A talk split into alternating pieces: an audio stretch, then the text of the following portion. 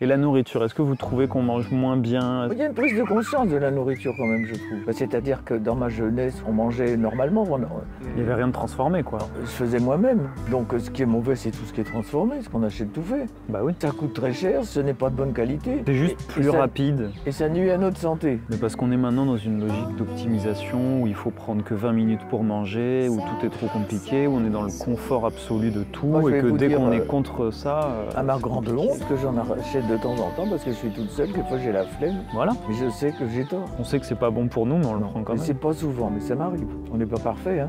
Personne ne l'est. Je suis en admiration devant ce- cet arbre.